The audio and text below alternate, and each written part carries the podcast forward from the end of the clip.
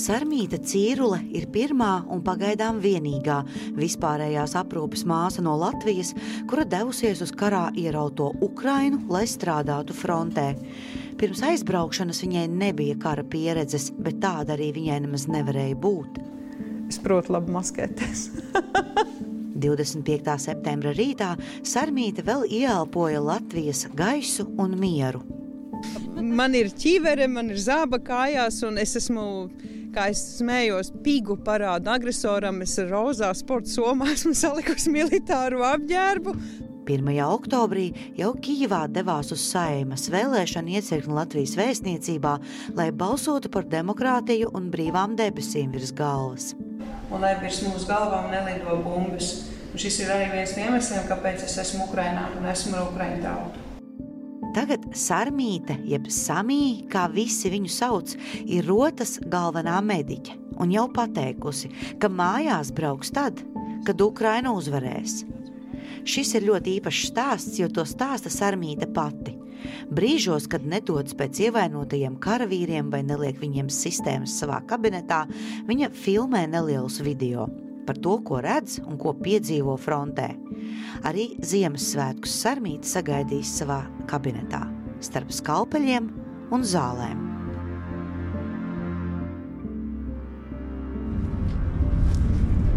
Labrīt visiem! Dodos uz savu pirmo dežūru. Protams, ostas liela. Bija kādreiz mājas, cilvēki dzīvoja. Es uh, sāku 8 no rīta vai 7.30 no rīta, atkarībā no cik ir ievainoti pacienti. Es darbu beidzu 7 vakarā vai 8 vakarā. Vai atkarīgs no situācijas. Ir bijis arī tā, ka izēja 10 vakarā no kabineta, var sakot, 8 no rīta, kā sāks, tā 10 vakarā beidz. Plus, ja ir akūta saslimšana, tad mani var pasaukt arī diennakts laikā, jebkurā laikā, arī tad, kad es guļu, um, jo es esmu vienīgā mediķe šeit. Pie manis vēršās, tad, kad ir bijuši slimnīcā un ir konstatēts, ka ir tā kontūzija, tad pēc tam es turpinu sistēmas likt šeit, ja viņi nav slimnīcā vai atnāk no slimnīcas, vēl joprojām nepieciešama ārstēšana, jo slimnīcā jau arī ir konvejers. Šis ir mans kabinets, kurā es strādāju. Es esmu izņēmusi grāmatas,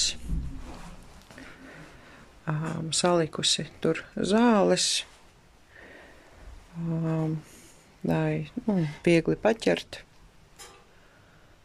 Um, ir arī zāles, kas stāv kastēs. Jo, lai jūs saprastu, es saņēmu šo rotu pilnīgā šausmīgā hausā, kas attiecās par medicīnas lietām. Visi, kas atnāk pie manis, viņi ir, es negribu sev slavēt, bet visi, kas atnāk pie manis, ir vienkārši pozitīvā šokā, ka viņi kaut ko tādu ir ieraudzējuši. To kārtību, ko es esmu šeit ieviesus. Mans darba kabinets no šejienes. Te ir pagaidām gripas sadaļa, augstums, augstēšanās, klepi, iesnas imunitāte. Parasties saaugstēšanās jau tur tagad topā, kas saka, tur vīrus kaut kādas izraisītas saslimšanas. Nu, šodien tikko vienam cistu griezu pie, pie deniņiem, ja tur ir uh, baigā cista izaugusi un, un ir iekaisums, un uz slimnīcu viņi tagad nevar dabūt prom, ne īpaši tāpēc, ka viņš ies uz pozīcijām, viņš grib gatavs iet uz ierakumiem, tad, no, es izdaru, ko es varu izdarīt, atvainojos, nolaišu strūtas, jāiedod antibiotikas, un tad pēc tam viņš pēc tam, cik tur tām dienām neteikšu, tad es informēšu slimnīcu. Ko es atradu? Medikamenti no Latvijas. Atvesti. Šie ir ziedot no Latvijas. Šis tas te. Tāds man prieks, un prieks es ieraudzīju, pilnīgi raudāt neraudāju, bet, nu, tāds sirds siltums. Um, šis ir no Latvijas. Viss, kas mums nāk no ziedojumiem, piemēram, man ļoti pietrūkst augmentīnu tās ejošākās antibiotikas. Protams, es jau varēju, un tad nu, es ļoti uzmanīgi skatos, nevis vienkārši pa labi, pa kreisi dēlu antibiotikas, bet es ļoti uzmanīgi skatos, kuram ko dot un kas ir nepieciešams. Un, lai nu nav problēmas, pēc tam vēl papildus liekas problēmas, jo, piemēram, nu, būtu jau labi, ja piemēram tiem pašiem bronhītiem kas ir viegli, kas nav nepieciešama tā, ka tur intravenozes antibiotikas. Būtu jau labi, ja tur aizsūta uz laboratoriju vai nepaskatās, kāda viņam tur tā flora, uz ko reaģē, un tad attiecīgi tāds antibiotikas dod, bet nu, mums nav tādas iespējas. Mums pat uh, pirmā slimnīciņa, kur mēs aizgādājam šos viegli ievainotos, tur jau analīzes netaisa. Tas viss tiek tālāk vests. Nu, te ir kara apstākļi, te ir nu, aizmirst par tādām ekstrēmām kā pilna asinsraina. Savesta piparmētru tēja. Te man cepjās lielā pankūka, kam ieskrēja viens, kam tur medicīniski problēma bija, un tikmēr piededzināju. Tā ir pankūka tradīcija, man ir jau, man ir jau fani.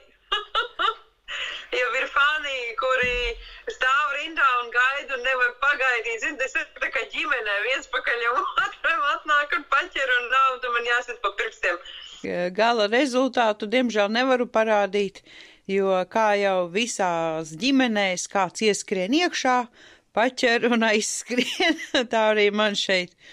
Mums ir tradīcija tāda, viņi tagad zina, ka samīta, sorry, semī, svētdienās cep pankūks, reizēm pankūks, bet no ar to arī ir visi, nu, tas viss ir ļoti, kas saka, relatīvs, jo, nu, tad, kad notiek kara darbība un tad, kad nāk puiši, piemēram, no ierakumiem, kad viņi ir bijuši ierakumos, tad dažādi griezumi, tur kaut kādas brūcītes, kuras man jāapstrādā, nu, kuras nav bijusi nepieciešams tur hospitalizēšanai, nu, lai viņi būtu slimnīcā. Un, Tad, ir, tad man jau no rīta rinda tāda stāv, jo viņi atbalsta no pozīcijiem magri, jo viss jau notiek ar gaismiņu. Ar gaismiņu braucam, ar gaismiņu braucam atpakaļ. Skaista daba, māja. Un tad mēs tā skatāmies. Un te ir bumba bijusi. Vienkārši, lai saprastu, te puiši pirmītām iegāja iekšā, gribēja nofotografēties, cik tā bumbas sēkas, cik dziļi tad iedomāties, ka šāda uzkrīt uz mājas, skolas, slimnīcas, viss, kas paliek pāri. Negribās būt ievainotai, sakropļotai. Es, protams, es vēlos dzīvot, bet man nav bijis tā, ka es tur baidos. Nav, nav jau laika, kad baidīties.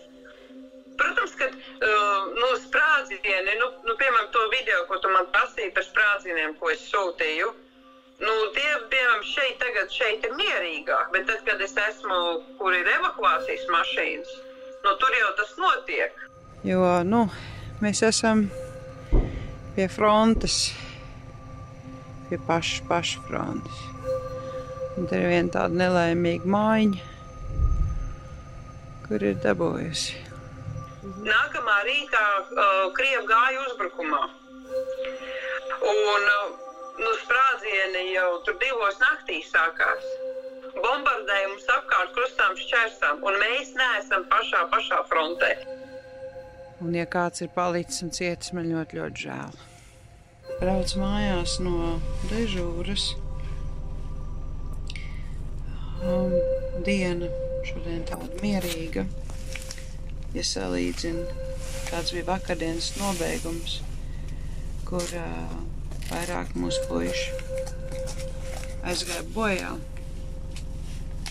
Ir tā sāp, sāpīgi, kad ir iepazīti čaļi un vienkārši jauni, 25 gadīgi dzīve priekšā. Ne? Vairāk tik ievainoti. Mūsu medniece mediķu mājā tikko ielaidām un reiz noķēra pēlīti, kaķenīti kura rakstīja par to, ka mums vajag peļu slautus, piemēram, jo, nu, peles pa galvu staigā bez pārspīlēšanas, skatās uz mani un es eju viņa gaišā dienas laikā, un kur nu tagad būs krūtāka. Tā ir ļoti liela svētība, un, un es pilnīgi, un man negribās, man ļoti nepatīk, ka tur uh, man teica, tev vajag jānofotografē, tur jāieraksta, tur mēs cilvēki ziedo, Latvijas iedzīvotāji tik daudz dod man liekas, ka pat nevajag vairs spiest par kaut kādām emocijām. jo Latvijas iedzīvotāji paši tas ir pilnīgi pašsaprotami. Es saņemu personiski, piemēram, man dāvanu, ka tur kāds kaut ko ir parūpējis, piemēram, tur, es saku, sieviešu dāmu komiteju. Uh, es saku, nu, piemēram, vajag tur sildošās ētriskās sēļas, kur speciāli man sagatavojušies arī, nu, man dāvaniņas, vai, vai, piemēram, mani kolēģi, bijušie darba kolēģi, uh, vai, vai draugi, ir, kad man atved, un, pie, piemēram, es visu laiku lepoju šito cenu somu. Es nezinu, vai tu redzi, vai neredzi. Redzat? Mūsu mīļajai, dārgajai Latvijas medmāsai. Nu, tā- ir soma. Tā ir principā no manas ģimenes ārsts. Un tad, kad man ir, piemēram, skumīgs prāts, jo, nu, kā es saku, jo, nu, nogurums jau arī fiziski, jo es esmu katru dienu ar cilvēkiem, man nav brīvdienu. Es esmu katru dienu uz 12 stundas un pat vairāk ar cilvēkiem. Un, uh, un tad, kad uznāk tas at, atnāk ielauks, tad, ah, tagad es saprotu, kāpēc es esmu šeit. Man jautāja, Sanmī, tad, kad uh, karš beigsies, vai tu šīs zināšanas varēsi kaut kur pielietot? Es saku, labi, ja man uzaicinās uh, iemācīt, kā var pārsiet, ievainot karavīru, es uzreiz teikšu tā, lūdzu, izveidojiet tā, lai apkārt ārdās un dārdu artilēriju, lai puisis kliedz sāpēs, atvainojas, apčurājies un pat apkakājies, un tagad mēģina viņa iedabūt katru vēnā, mēģina viņam tagad atsāpinoši, nevis tās apmācības, kas notiek skaisti. Nu, mēs zinām, kā notiek mums apmācības, kā notiek mums treniņi, bet kāda ir tā realitāte? Latvija ir gatava medicīnā, nu es atvainojos, mums bija Covid, mēs zinām, kāds bija hauss. Es domāju, ka mēs varētu, jo, ja es atceros Maksims traģēdiju, ja, kur ļoti ātri tie principā norganizēs ārsti un arī tur māsīņas, un tur saprotams, kur ir tā mūsu uzupurēšanās, arī tā misijas apziņa. Tas nekas, ka mājās, tas nekas, ka dežūra beigusies, skriet atpakaļ uz slimnīcu un palīdzēt. Es domāju, ka mēs to varētu izdarīt. Šie bērnu zīmējumi, kur tiek sūtītas uh, dāvanas mums, kur uh, brīvprātīgie saziedo pārtiku, jo mēs ļoti daudz dzīvojam tieši no ziedojumiem. Mēs pārsvarā dzīvojam no ziedojumiem. Tas pašas konflikts, kurš tiek tiešām apēstis kā konflikts, karavīriem ļoti garšo saldumi un cepumi, un tad ir piecigadīgi bērni un skolas, un tur septiņgadīgi un, un vecākas meitenes un zēni. Un, Un uh, zīmēm ļoti daudzi, un tad es dažus paņēmu, es uztaisīju šeit tādu mazu stūrīti, un karavīram arī, kad viņam sistēma pil, piemēram, tad viņš var skatīties uz šiem zīmēm un, un domāt par kaut ko citu. Jo, nu, protams, katrs iedrošinošs vārds, un sapcīt, man patīk, ka tagad arī no Latvijas, kad es saņēmu tos iepakojumus, uz kastēm uzrakstīts virsūt kaut kas, un tu pilnīgi negribas to kasti ārā mest. Bet žēl, jo tur ir tāda laba vēlējuma arī. Maza Ziemassvētku dāvaniņa. Es neesmu cilvēks, kas ļoti svin Ziemassvētkus, bet, nu, kaut kā pēkšņi saskuma. Pēc Ziemassvētkiem. Ziemassvētki ir tas ģimeniskās, nu, ģimeniskie svētki, kad viss sanāk kopā tajā savā laimīgā aliņā, vai ne, un aizmirst par pasauli, mēs esam šeit kopā, un, bet uh, es pēdējos gadus esmu viena, un, uh, tad, nu, es ar sevi svinēju, tāpēc man ir skumji, un tāpēc es izvēlos strādāt. Nu jā, atvados no jums ar dziesmiņu. Apsums.